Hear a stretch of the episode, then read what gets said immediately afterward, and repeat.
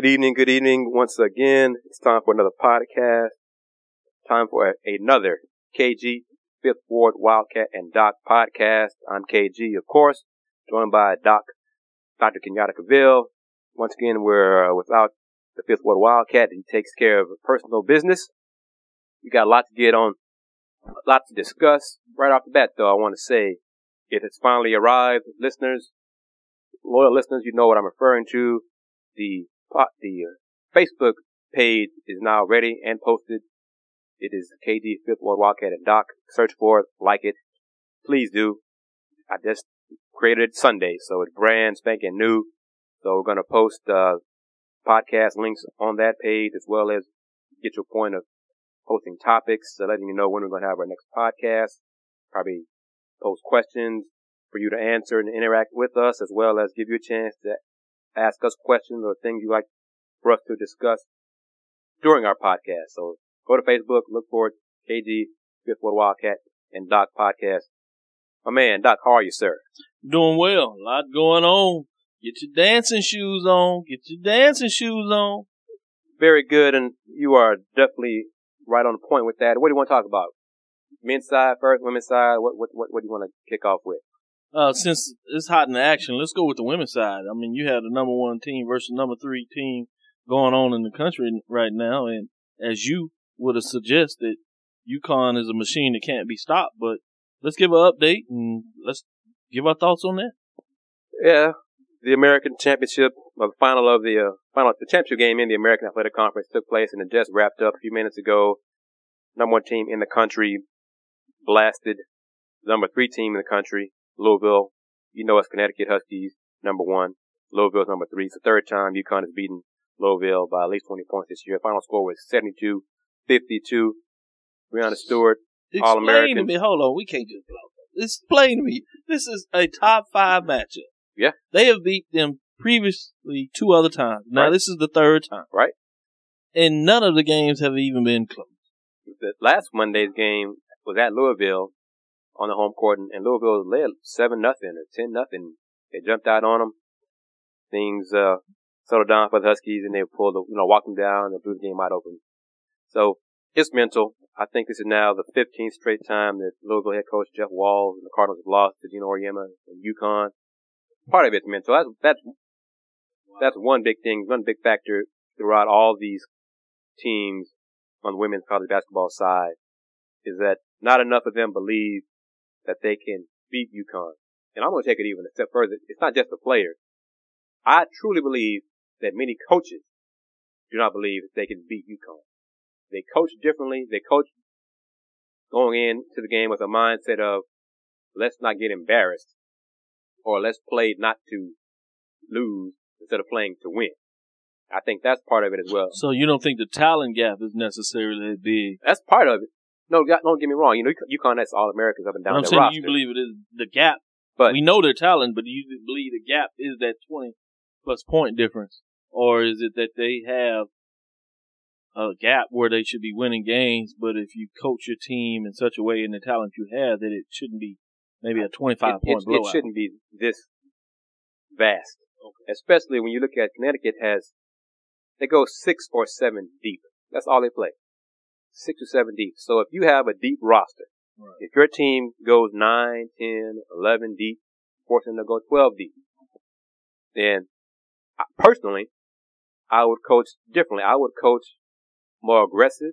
I would get in UConn's jersey from the inbound, 94 feet, make them work as much as possible, and make those players expend their energy as much as possible for the entire game. As you watched and really, you know, one of the preeminent writers in regards to the women's side, particularly over the last couple of years, which teams have tried to do that and had some modicum of success. Obviously, we know they got beat. They got beaten by Notre Dame. Notre Dame is the best matchup for them. And is it because of that? Style of play, or style of play is part of it. They have players. They have coaches. First and foremost, they believe they can do it. Oh. That's first and foremost. But they do have the talent to match up with them physically, athletically, on sideline as well. And Coach Muffet McGraw, she did not take a backseat to Geno in terms of X's and O's. So it's all those factors that play into it, and they do play physical with them. They match UConn's physicality. You know, pick for pick, elbow for elbow, shoulder for shoulder. They can do that. So that's part of being conference members for the previous, how long, many years before this year when UConn went to, well, now the American, formerly the Big East, and Notre Dame moved to the Atlantic Coast Conference, where they won first year as a member of the ACC, where they won the conference championship and the regular season championship. They're also undefeated. So Notre Dame and UConn are the top two teams in the country. They both have All-Americans. Doc and I are members and voters for the United States Basketball Writers Association Awards, and an email just came out today asking us to submit our ballots for the Women's Awards. That's due on Sunday, so I look forward to doing that. Got mine in for the men's yesterday. So I did too, so I look forward to that. They're going to, on the men's side, we're going to announce winners of USBWA Awards on Tuesday, so we'll see how that is. Who was your player of the year? On the fella side, we just bounced all around. Yeah, Doug McDermott from Creighton. It was. I wanted to look for some reason why I couldn't get him, just to thinking I was being fair, or sure. Probably at that. Be honest with you, overthinking it really. Sure. And when I looked at it, I was like, no, it's a no-brainer. Yeah, it's no-brainer. I don't think that's. It shouldn't really be that close of a vote. I think other players that are talented, but just what he did this year, what he's done over his career. When I look at everything, I know it's not a career achievement, but still. When you look at everything, what he's done this year, what he's done for the team, the other landscape in terms of what players this year have done, I think he did his part. And I think my vote reflected that. And I think in this final home game, he scored 45 points on 15 to 20 shots. So he was very efficient. Yeah. And to get to the question, get this out of the way. Sure. How do you think he projects on the next level? I know it's not always fair to you. No. I know some of the podcasters, I believe, probably would want to know. Yeah, that's fair. And I think he will be better than people believe. And I will toss this, and it sounds kind of strange to say this, but some scouts, fans, coaches have doubts, first and foremost, because he's Caucasian. Yep. And they don't believe, he's athletic enough. Right. Athletic enough to get it done on the next level. But he's a better athlete than people realize, want to give credit for. He's an excellent shooter. He can put the ball on the floor. His defense will be questionable night in, night out, going against other tier. And I think that's really the key is you put it out there. You have a lot of guys that have been able to transcend to the next level because they were shooters and hadn't had the success. When you look at Reddick, who's he made himself into a good NBA player. His first few years, he struggled mightily. But now he's very serviceable. I don't want to even put that on him. He's actually a pretty good player in terms of when you look at the landscape of the NBA. But one of the key differences between those players that are able to really get it done in college and transition to pro is the fact that you have to be able to put the ball on the floor if you're going to really transcend at the NBA level. Pretty much all those players can shoot wide open shots. And I don't think people understand when they see the shooting percentage and it's low. A lot of that is because it's so difficult in the game to really get your shot off. So those players that can do it and do it at a high clip and do it well, I don't think we give enough credence when we look, because our eyes kind of deceive us when we're talking about look at the statistics in terms of shooting percentage and say, well, man, these guys can shoot. They can shoot. A lot of it has to do with the defensive part of it. Now, they may not have shooted some of our favorite players in the past, but I think as people fade further and further in the past, we do have a different recollection of how they play. Let me put that out there, too, as well. So you look at people like Parks right here in Houston, who plays a very solid game in terms of Chandler Parsons? Yeah, Chandler Parsons, in terms of what he's able to do. And a lot of that is because he can put the ball on the floor. Right. Chandler is probably more athletic than Doug McDermott, but Doug McDermott is a much better shooter than Chandler Parsons. No question about that. But I'm saying that ability, since we're putting this white guy on him, you compare him to some of the guys out there in the league that have had some success. And those are things that you got to look at. As you said, it's his ability to shoot and put the ball on the board that make him deadly. And I think I agree with that. He'll have some pretty good success. And also, too, what he has going for him is he's been part of USA basketball on the NBA's I'm glad about that. Future teams, basically. You know, college players competing against other NBA players to help them prepare for the international competition. He shined in all those. All right. I believe. You brought it up. And it also prepares him because you're also oftentimes getting coached by professional players. Right. So they're working on skill sets that will not only make you successful in terms of international play, but a lot of that will transcend to the NBA.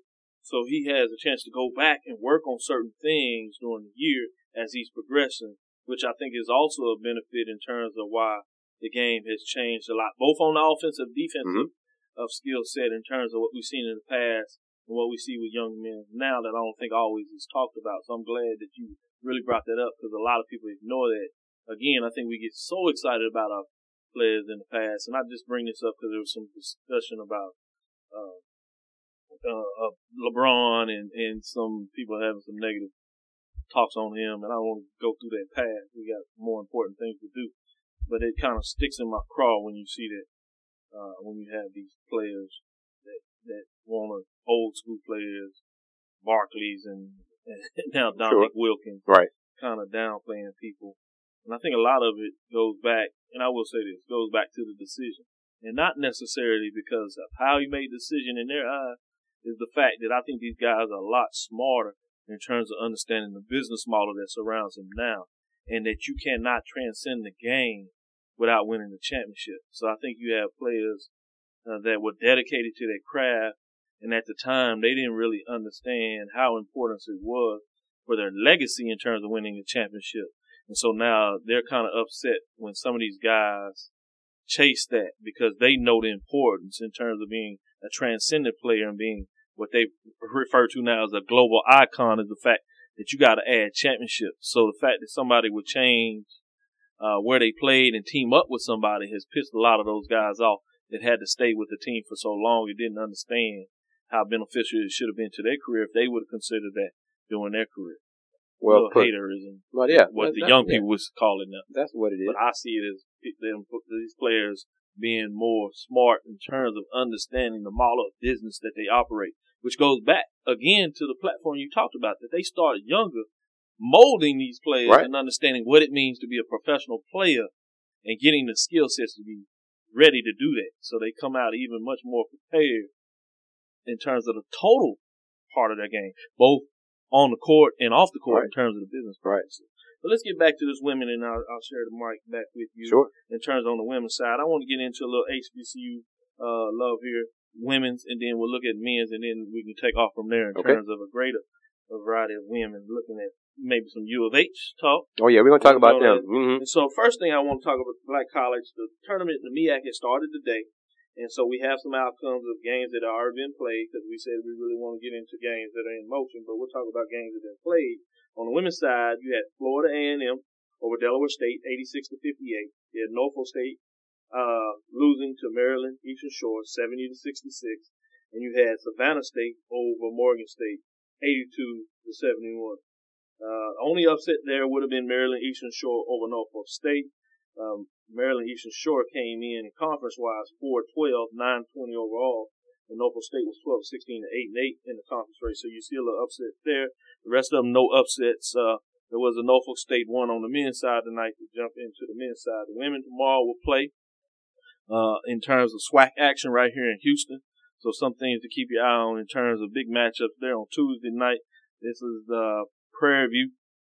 On the men's side, we'll play Mississippi Valley tomorrow. That's an 8-9 matchup. Mm-hmm. This team will go and play Southern, who's the number one seed in terms of the tournament. We talked about this, and we'll put it out there one more time. Southern, in terms of both men's and women's, are not eligible to go into the tournament. Valley, Grambling, and Arkansas Pine Bluff cannot win the tournament and proceed to go to the NCAA. The first three are APR issues. The second one is CAP, which is under the APR issue in terms of theirs was not directly related to not meeting the APR scores. But their data in terms of reviewing in regards to what they submit for to calculate the APR scores was so bad that they couldn't even review it. So they put them on punishment, and that's really for all sports. Now let's stop right there. I knew we had to get into it, so I said let's jump on in. the SWAC, in their infinite wisdom, you and I discussed just the possibilities of there only being 6 men's teams participating in the SWAC tournament here in Houston, based on APR and student athletes, teams, schools not qualifying. And last podcast you touched on that it was being discussed. Presidents were discussing their options that they would finally decide and agree upon. I think they sent the proposal to the NCAA. And you did discuss one of the possibilities was that they would allow all 10 schools to participate. And lo and behold, that is what the NCAA approved. Yeah, they said this was a one-time approval. They said it was quite drastic and unprecedented was the term they used. I put in quote because that's exactly what they said, unprecedented. And they did say in the summer that they would ask the SWAC to revisit this, and they were not likely to agree upon this for next year. So there should be some changes. But I think branding the SWAC-wise, I thought that was a difficult decision to make. The only thing that I could rationalize to suggest why you would make this, they put it on other players, which I think is a good thing. It's hard to argue that.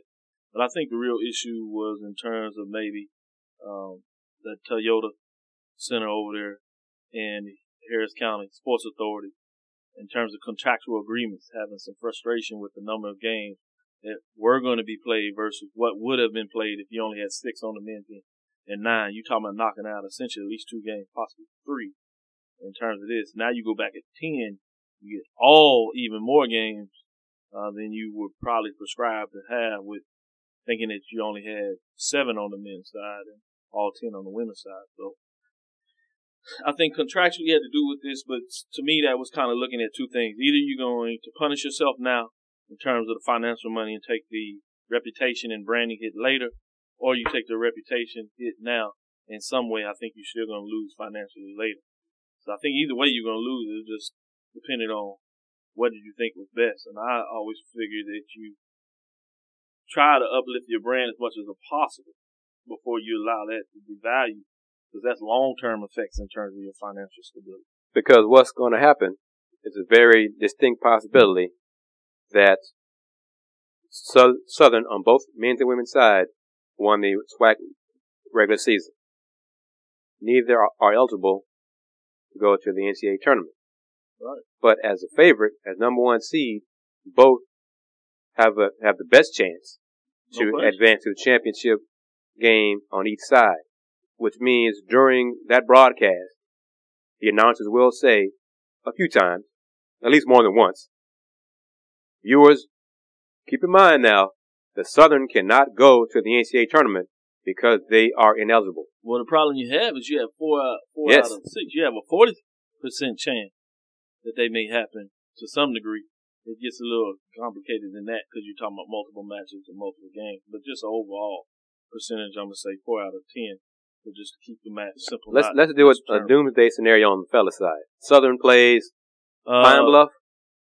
No, well, that could be that'll happen as early as a quarterfinals. In terms of a semifinals match. Okay, but you could have Grambling. That's far fetched. It is, but this day, let's start out there. Grambling and Southern reach the championship game. Yeah. Grambling is what seed are they? I know that's really Grambling is 10. They're dead last. So yeah. So, but let's just say, for example, if Grambling and Southern reach the championship game, neither of those 2 teams are eligible for the NCAA tournament. Yeah, I think they got a huge break because you have 3 of the teams playing in the same bracket. Okay, so that is fortuitous. Right. So it makes it more likely that one of them's going to be there, but it also makes it less likely that you'll have a championship game with 2 teams. Right. So lessens the possibilities of the announcer saying, neither of these 2 teams are eligible for the NCAA tournament, but they are playing for the SWAC championship. Yeah. So okay. But yes, because you have to get it back. We just talked about tomorrow's game, which is Prairie View Valley. There's a good chance that Prairie View Valley could win that game. Yeah. Over Prairie View. Prairie View's really sliding. Prairie View hasn't won since they beat TSU. Right. Yeah. And they sliding. So you're talking about 6 straight, 7 straight losses. So they're playing poorly. So you could get that 1 versus 9, which means one of those teams obviously would go to the semifinals. Mm-hmm. And you have Arkansas Pine Bluff and Alabama A&M. They split this year. So there's a flip up there. Right. So literally, you could see in the semifinals two teams guaranteed, one of them going into the championship game. So that's why I said it's very likely you're going to get it on one side. Wow. But on a brighter note, the SWAC announced the honors, the All-SWAC honors today, and TSU, both sides, got Player of the Year. Yeah, that's big. Jasmine Parker on the women's side and Eric Murray on the men's side. Eric Murray was also named the Defensive Player of the Year. So, I thought that was big, too. And let me ask you, did you put Eric Murray on your regional team, regional ballot for our district? Yes, I did. Okay, I did as well. So, I deserved it. I thought I deserved it. So, you know. I was very judicial in terms of really splitting it out. The way I kind of looked at it was obviously points average and all that kind of good stuff. But I also looked at players that made weekly announcements, looking between Big 12, obviously, SEC. Because when we look at our region, we're talking about Texas, Louisiana, and Arkansas. Right. So I looked at the SEC, Big 12, then I came down and looked at Conference USA, obviously Sunbelt. I looked at Southland, SWAC as well as the well, we had the American and on the there. American. And okay. I didn't want to forget. I always forget the conference name. Sure. Oh, I forget the teams.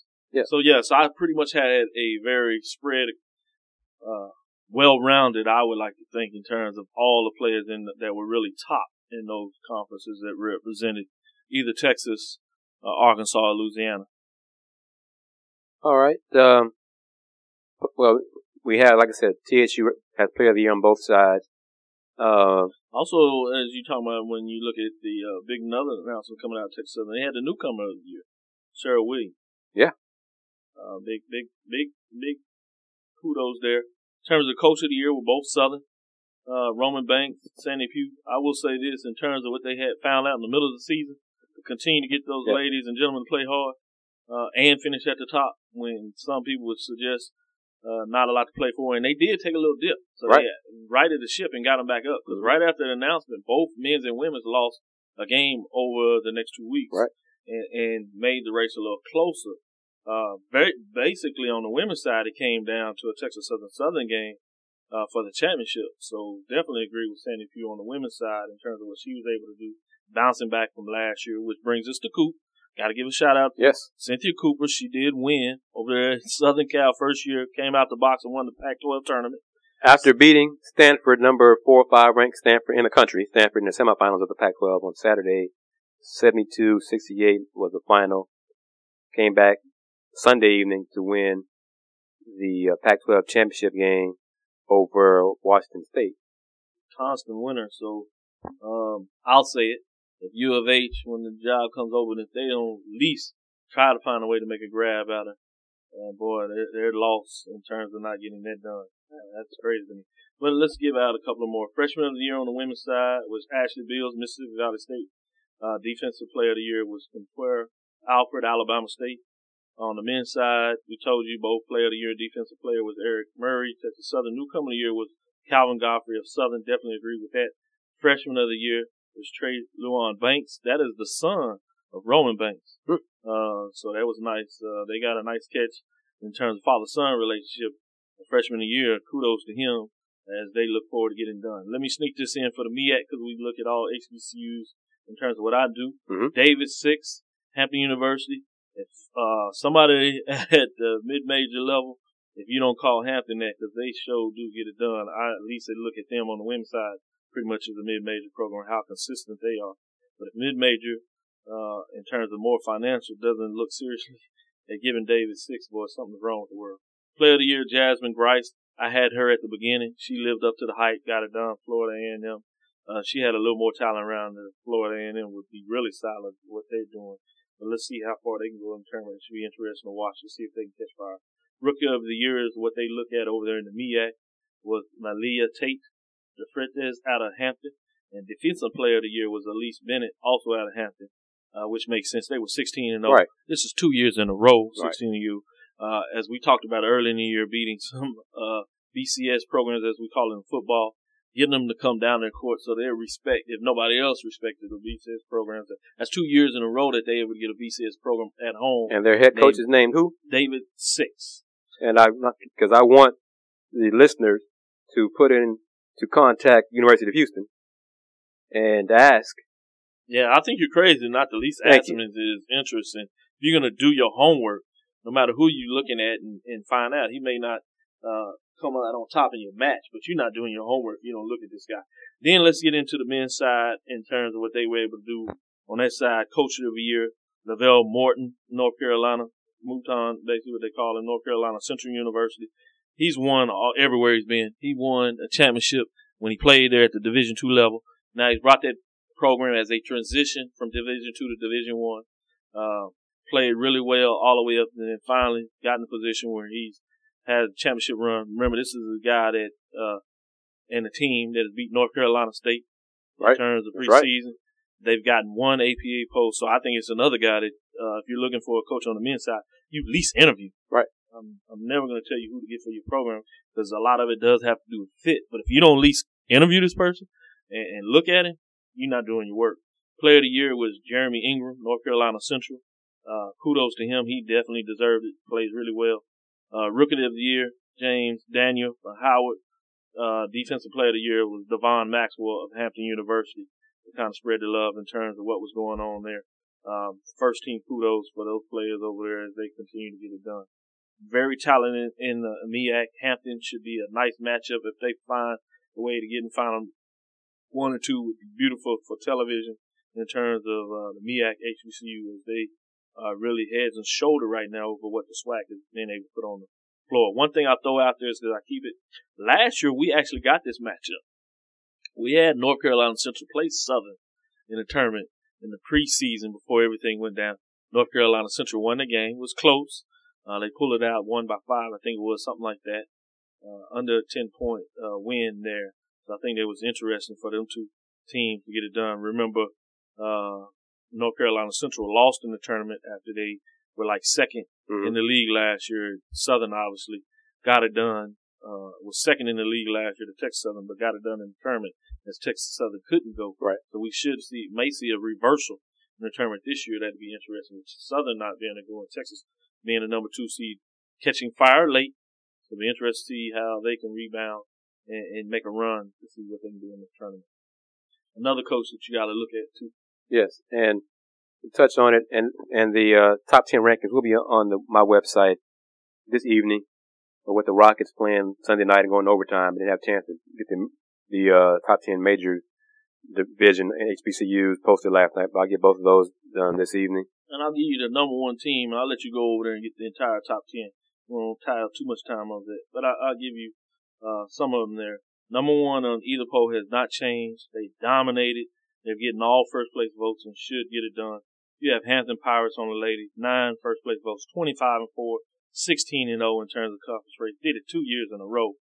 I'm just amazed at what they're able to do and just reload. They won the conference regular season 4-5 last year, 3 straight. Just dominating performance from the Lady Pirates. Essentially a program. They just UConn at that level for what they do definitely at HBCU in terms of rebuilding or reloading, not rebuilding. Number 1 on the men's side is North Carolina Central Eagles, 25-5, 15-1. MEAC has dominated both these polls. 1 and 2 are MEAC teams. 1 and 2 in the league. You drop down to number 3 before you get into MEAC, which is Southern, both on the men's and women's side. Right. So I'll let you see the other top 10 when you go to the HRR.com and look what's going on in the MEAC mid-majors. Will also come out tonight, which is interesting because you got the tournament bids NCAA-wise. Give you that. Give a little love as we drop down and look at the Division II. In terms of that side, very interesting. With going off the scale with some people is University of District Columbia.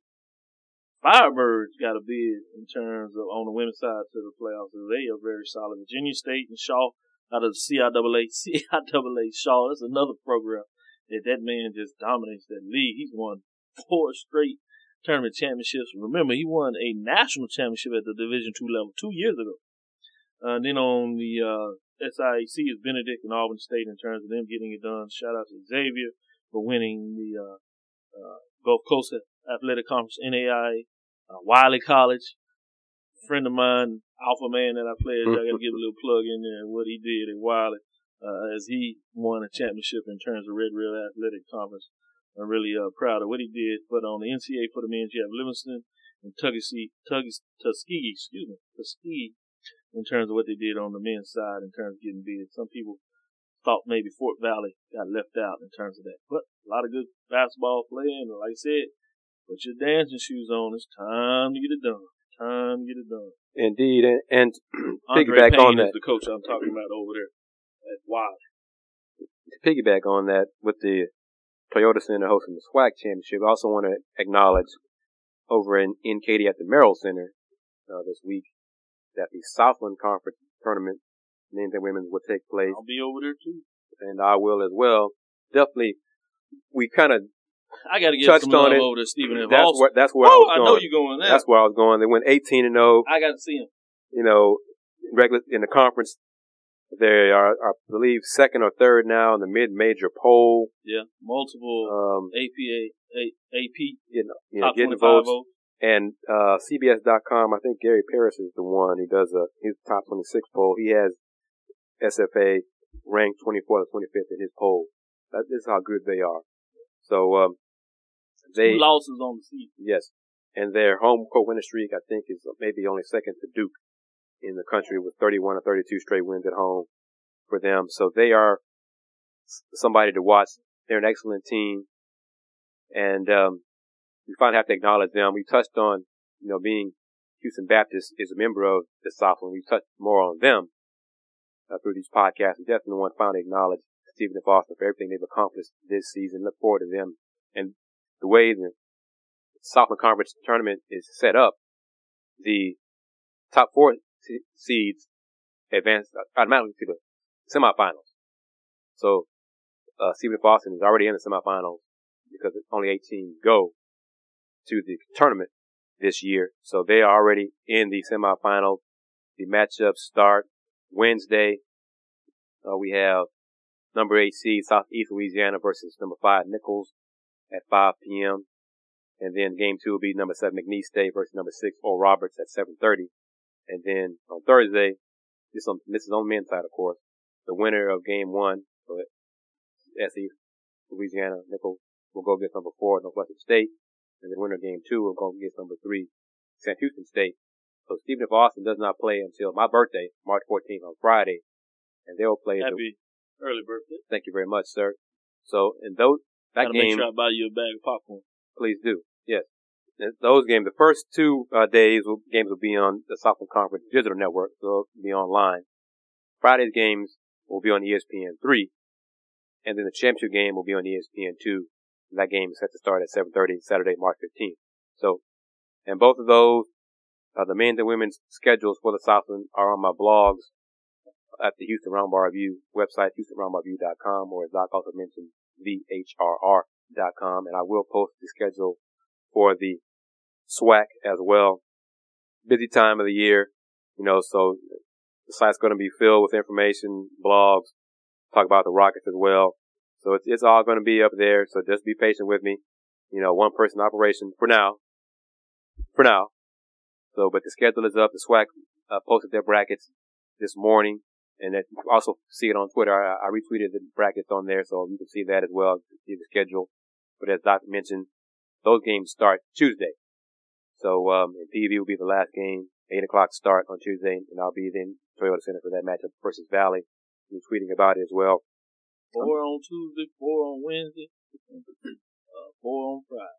So I'm looking forward to it. I'm looking forward to seeing what the attendance is, fans, and media. So I'm kind of curious to see who all appears, you know, in the seats and the media seats as well. So Doc and I will be there. You can follow both of us. In fact, sir, let everybody know how they can follow you. Yes, on social media platforms. I'm on Twitter, Facebook, as well as Instagram, and you'll see that really hot and heavy this week.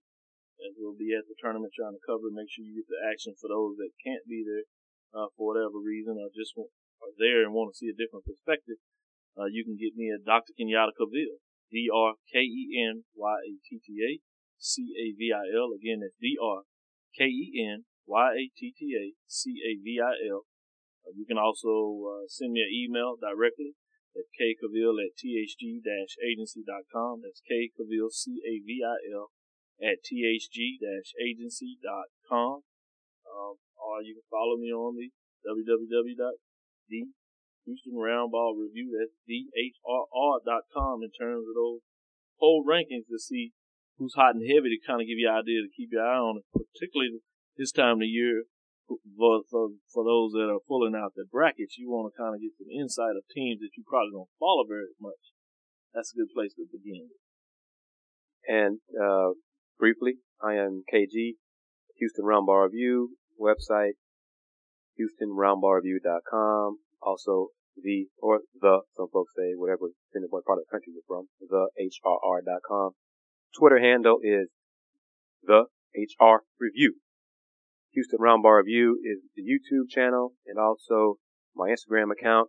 And lately, those two have been busy with Rockets information. And let's get right on into it. Rockets come off a fantastic week. It's been some hot basketball. They're coming off a fantastic week. James Harden, the Beard, named Player of the Week for the second consecutive week after having a phenomenal week, which he capped off Sunday night with a, listen to this stat line, listeners: 41 points. 10 rebounds, 6 assists, and 6 steals as he helped bring the Rockets back from a 12-point deficit and defeat the Portland Trailblazers 118-113 in overtime. Beard was sensational. He tied the game up at 106 and held a three-pointer, standing practically in front of the Blazers bench with 8 seconds left. Bucket came from courtesy of an assist from Jeremy Lin, who was also outstanding last night, scoring 26 points off the bench. The Rockets are healthy, getting healthier. They're playing well. They've lessened the turnovers. They started the week beating the Heat 106-103 at home in the hotly tested game. Crowd was nuts and bonkers in that game. Exciting game to watch. They went on the road Wednesday, struggled, but found a way to beat the Orlando Magic. And then Friday, came back here and just plastered the Indiana Pacers, 112-86, took it to the Pacers. Pacers weren't in the game. Pacers made the first two buckets of the third quarter. Then Rockets just took off and exploded and it erupted and blew the game wide open. By the end of the third quarter, the game was over. It's garbage time, fourth quarter. And then they closed out the week Sunday with a gutty win over the Blazers. So they're playing well. Another tough week. They got Oklahoma City on Tuesday in OKC, then go to the Bulls. And then they have the Heat on Sunday as well. So that's a three-game road trip right there. They're playing well. And there was a definite sellout, Heat and Pacers. Well, not necessarily a definite sellout Sunday versus the Blazers. There was announced as a sellout, but I saw a lot more empty seats than I did Friday versus the Pacers and Tuesday versus the Heat. Hey, I know this is football town. I know people sell out high school football games. I know all that. But the Rockets are fun to watch. They are going to make some noise in the playoffs. So, if you can afford it, because you can't watch it at home unless you got Comcast. So, if you can afford it, spend some money and get yourself down there to watch Rockets in person. You'll enjoy it. Trust me. The American Athletic Conference, women's side, we talked about Connecticut wrapping up championship last in Louisville earlier Monday. The Houston Cougars surprised me, shocked me. They won their first-round matchup versus Memphis on Friday, so give them their second win in conference. It was a shock. So I'm not, and I lost some bragging rights to one of my coaching buddies. She told me that they would win at least once, and I thought she was nuts. And trust me, after they won Saturday, one Friday, when they beat Memphis, I heard from her again, and she was like, "Well, that's two wins now, isn't it?" So I'm like, "Okay, now you're getting greedy, now you're getting arrogant now." So, but yes. They beat Memphis Friday, 73-67. The 10th seed Cougs beat the 7th seed Memphis. Then Saturday, the clock struck 12 on their season. Reality set in. They lost to Louisville 88-43. And after that loss, I posted on Twitter, let the job search begin. The official search is now open. And Doc, I think, also, he sent me the link to check out to see if the job has been posted online. I checked that. It wasn't there. I might check today, but that's where you can go online and see if the job is posted. Yes. And also, Women's Basketball Coaches Association, WBCA, also posts job openings on their site as well. That's WBCA.org. I saw them post a job opening at another university earlier today. So, it's out there, and as soon as I tweeted that the official coaching search began, I got a tweet from someone, who are the names they're looking at? So they asked me already. And then Friday, while I was at work, another coach, an assistant coach, started following me on Twitter. So I followed her back so we could do direct messaging because she wanted some information about the job. And she is going to apply for the job because she is interested in the position. And she also, as I've said in write-up and I said on podcast, believes that this Houston job is a gold mine. So I'm not going to mention her name. I'm getting closer and closer to announcing some names of people who want this job. I'm not going to do that yet because their teams are still playing in tournaments, conference tournaments, or getting ready for the NCAA tournament. And I want to be fair to those current players. I want to keep them focused on their task at hand. So I don't want to do that just yet. But I am receiving information and inquiries about the job. So just keep all that in mind. Big name. And trust and believe. Coaches have contacted me from the West Coast, Midwest, to the East Coast, and the South. So once again, listeners, if you are a U of H alum, you have a way to email, call the athletic director, the senior and women's administrator, the people in charge of this hire. You need to let them know that there are people that you know, that you heard from KG, Chris Gardner, and the podcast, that there are folks who are qualified for this job, and are you interviewing them for the job? Because the information I have from U of H is they are looking at some people who will be involved in the NCAA tournament. That at least gives me some hope. But that's some hope more than I had previously. Because keep in mind, let me just say this and backtrack real quick.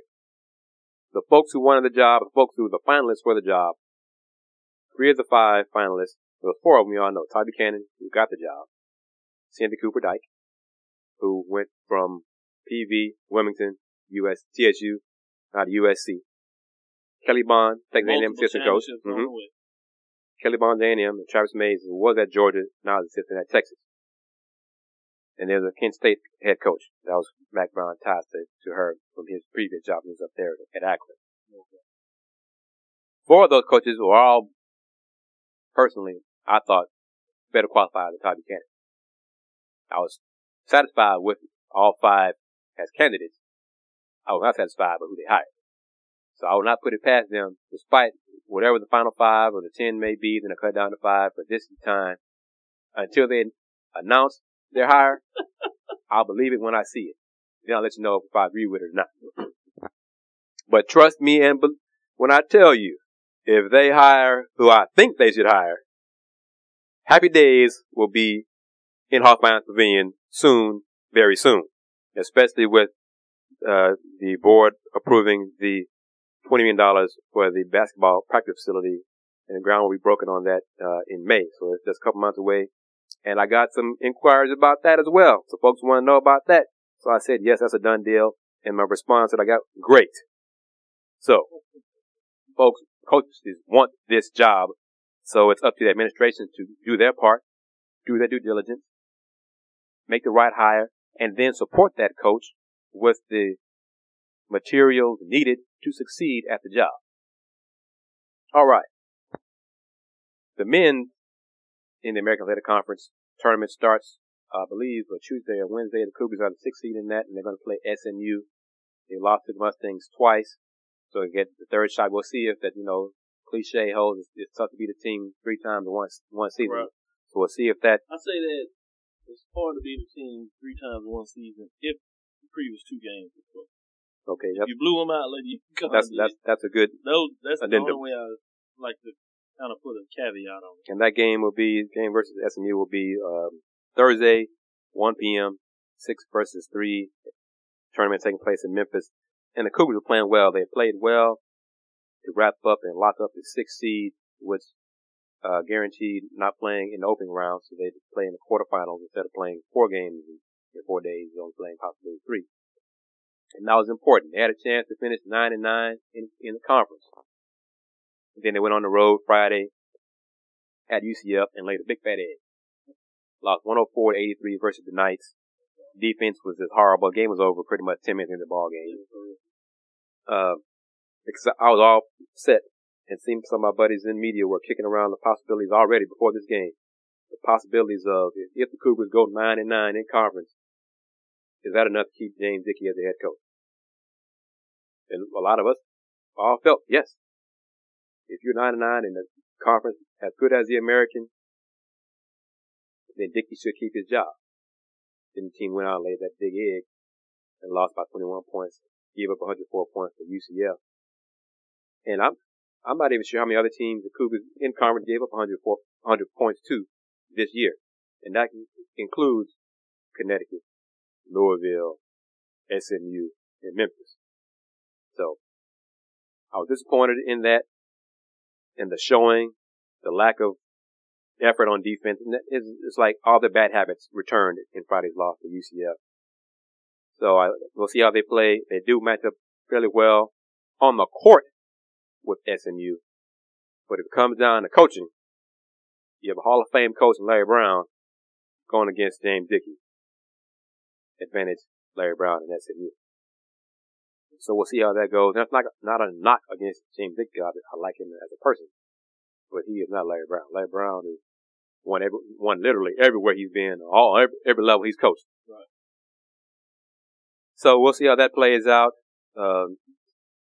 Selection Sunday will be on the 16th on the men's side. You'll find out who's going to be the 68 team in the tournament. Ladies Selection Monday will be on the 17th. We'll find out what other teams will be lamb to slaughter. The UConn and Notre Dame setting up. It's a matchup's all set for Notre Dame and UConn playing the championship game in Nashville. We'll see what the other number one seeds are. Stanford, despite losing to USC in the semifinals, will lock up a number one seed. They're hosting regional, so that's the Elite Eight round of Sweet 16. Elite Eight with a chance to go to the Final Four. Notre Dame is also number one seed, hosting chance to go to Final Four.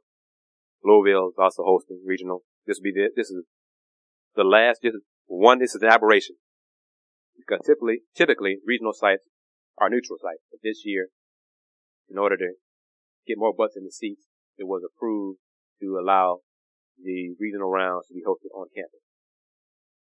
Next year, we'll go back to neutral sites. So we had Notre Dame, Nebraska, who won the Big Ten championship. Louisville, Stanford, hosting regional sites. Nebraska's, if the threes are falling, they have a chance to make some noise. However, if Connecticut is number one seed in Nebraska region, Nebraska ain't going no further than playing Connecticut. So let's get that clear right there. So, touched on a lot of things here. I want to acknowledge this. Earlier today, a true icon, legend, Houston high school legend, Houston Cougar legend, Rob Williams passed away today. 52 years of age, of congestive heart failure. One of the all-time leading scorers in school history. Helped lead the Cougars to the Final Four in 82. Got drafted by the Nuggets. Rob had some personal demons that he dealt with. He got in trouble with alcohol and drugs and things like that. And some alums are still convinced that Rob got drunk before the game, semifinal game against North Carolina. Is one of the reasons why the Cougars played so poorly in that loss to Tar Heels. So may he rest in peace. And let me just say this, Jerome Solomon, friend and colleague with Chronicle, tweeted that a lot of folks believe, especially a lot of old heads, believe Rob Williams is the best high school player to ever come out of Houston. Period. And our own Rob Cooper that said it's either Rob or Eddie Owens from Wheaton. If Wildcat were here, I know who he picked. Eddie Owens. No doubt. But the fact that it came down to those two. Yeah, from those type of legends. So, you know, that's the real deal. And I will add, because I had the honor, because every time I have a chance to just be in the same room with Coach Gabby Lewis, it just overwhelms me. A few years ago, I had a chance to ask him, and I mentioned to him that Ralph said we had a little debate about who was better, Eddie Owens or Rob. You know, and Coach Lewis. I want to hear this. Coach Lewis recruited Rob out, you know, from Milby High School. Coach Rob at U of H. Coach Lewis said Eddie Owens was better than Rob Williams. So that's how great Eddie Owens was. And if you don't know who he is, Google him. Trust me. Trust me, Google Eddie Owens. It won't be a waste. You will not. You'll be surprised at what he did in his high school and college career, because you had a successful college career at UNLV. So trust me on that one. Now I know younger generation will get into the TJ Fords and those young dudes like that being better than Rob and Owens. But it's such a different game from those times. Right, but it's a great debate. Trust me. The fact that you could put your name in a hat of top 10. Because let the debate begin. Because Daniel Gibson is the all-time leader scorer in the area from Jones High School and HISD product, I must say. I'm proud to say when HISD was really, really good. But that's another issue. So Daniel Gibson, TJ Ford, a lot of young kids nowadays chiming it all in to this. And Doc, I'm inviting you to attend this April 3rd, Thursday. We are having our Guy V. Lewis Award presentation to announce the Guy V. Lewis Award winner. It'll be the third year in a row we've had the banquet. This year's banquet is going to take place in the Athletic Alumni Center on U of H's campus in the Great Hall. Our top 10 will be announced on the website GuyVLewisAward.org this Saturday. Fans can vote for it. Coaches can vote for it as well. So coaches, high school coaches, get ready, because we'll be seeking your input and your vote. You'll be emailing me your votes. So, we have our top 10. I'm not going to announce it yet, but already we have it out there. It's set to start. The award presentation is set to start at 6:30. It's free. So you don't have to worry about that. We will have, some food for you to come. Players are invited, or asked or encouraged to invite as many folks as they can, friends and family, coaches as well, to join them. We have a Guy V. Lewis Award Facebook page for more information. So come to that. It's a great thing. Our first, the inaugural winner was Rasheed Suleiman of Duke. That was 2 years ago. And then, Aaron Harrison, one of the twins, won it last year. So it is a great honor. It goes to the top boys high school players in the greater Houston area. And let me tell you, the top 10 players, and I've seen the list. There's still young men who are going to be on this list. And, you can see the top 25. I watched list. It's already on there. It's been up there for weeks at the GuyVLewisAward.org. But we're going to have the top 10 on there in a few days, so be patient with that. Stellar list. I have my favorite I think is going to win. But, Doc, I'm inviting you to attend as well. I look forward to it. Anything else you want to add? No, that's everything. I'm excited. I'm just ready to go see some good basketball play. We just came out of some good high school championships, I guess. We shout out to North Shore for getting it done. Shout out to Yates for getting there. Tough loss. Right. Shout out to Manville on the girls' side for winning the 5A championship. Definitely. Want to give some love to the high school team. You're going back to that level. I think this is a good place to end it in terms of the talent that is out there in this area. And to show you how the talent level. At the Rockets game Sunday, the Rockets acknowledged the three McDonald's High School Americans from this area. On the fella side, Justice Winslow. Is McDonald's All-American. Two on the girls' side. Breonna Turner from Manville signed with Notre Dame. And Brooke McCarty out of, I want to say, I'm going to have to research this real quick. I don't want to get it wrong. She's signed with Texas. I'm not sure why she went with Texas. But anyway, that's my Cougar hate right there coming out. But Coach Aston's doing a fine job turning around the Longhorns and helping restore them to glory. She's doing a fine job. She and her staff up there. So, Brooke McCarty she's a mighty mite, Doc. I mean, she is like 5'4". Wow. She looks, Clear Springs. I had Clear Springs in my head, but I didn't want to say it wrong. It is Clear Springs High School. She is one of the top players in the country. She's ranked 29th in the country at the ESPN Hoop Girls website. So, Rockets acknowledge those three. Kudos to those three young people for earning All-American status. And Justice Winslow, you may see him. He is one of the top 25 on the watch list for the Guy V. Lewis Award from St. John's. So, we talked about him on a few podcasts as well. Last but not least, Conference USA on the women's side, announced their honors. First team honors. I've mentioned her name many times during the podcast, many times throughout her career. Jessica Custer from Rice added to her awesome, sensational, illustrious career by becoming the first player in Conference USA history to be named to both the All-Conference First Team and All-Defensive Team 4 straight seasons. Wow. That means freshman, sophomore, junior, and senior year, she was All-Conference First Team and All-Defense. That's how good she is. And to show you how even better Ebony Rowe is, Ebony Rowe was named Conference USA Women's Basketball Player of the Year. So as great as Jessica Custer is, Ebony Rowe might be just a little bit better. Yeah. From Middle Tennessee. Both of them are in the 2,000 point, 1,000 rebound club. Middle Tennessee is the favorite to win the Conference USA tournament on the women's side. Rice is like a 12th seed in the tournament. They play FIU Tuesday.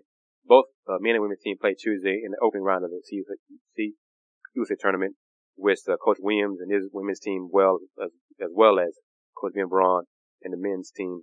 Good luck. They're both going to need it because there are some grumblings that both may be in trouble with their job.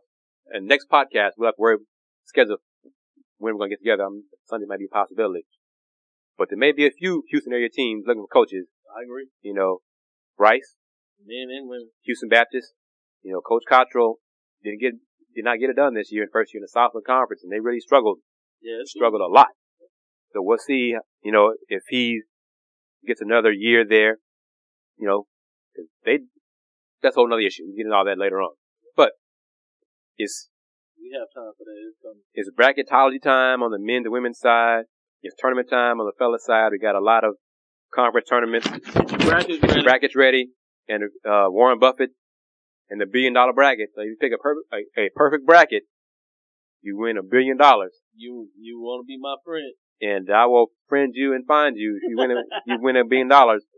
Just so you know. But Doc, thank you as always for your insight and your input. I'll see you at the tournaments this week. Look forward to it. And you can follow us and look for the photos on Doc's Instagram account, which is Dr. Kenyatta Cavill, DrKenyatta Cavil. Again, it's DrKenyatta Cavil. And my Instagram account, which is Houston Round Bar Review. So you can check both of us on Instagram as well as Twitter. Everyone, thank you very much for your support.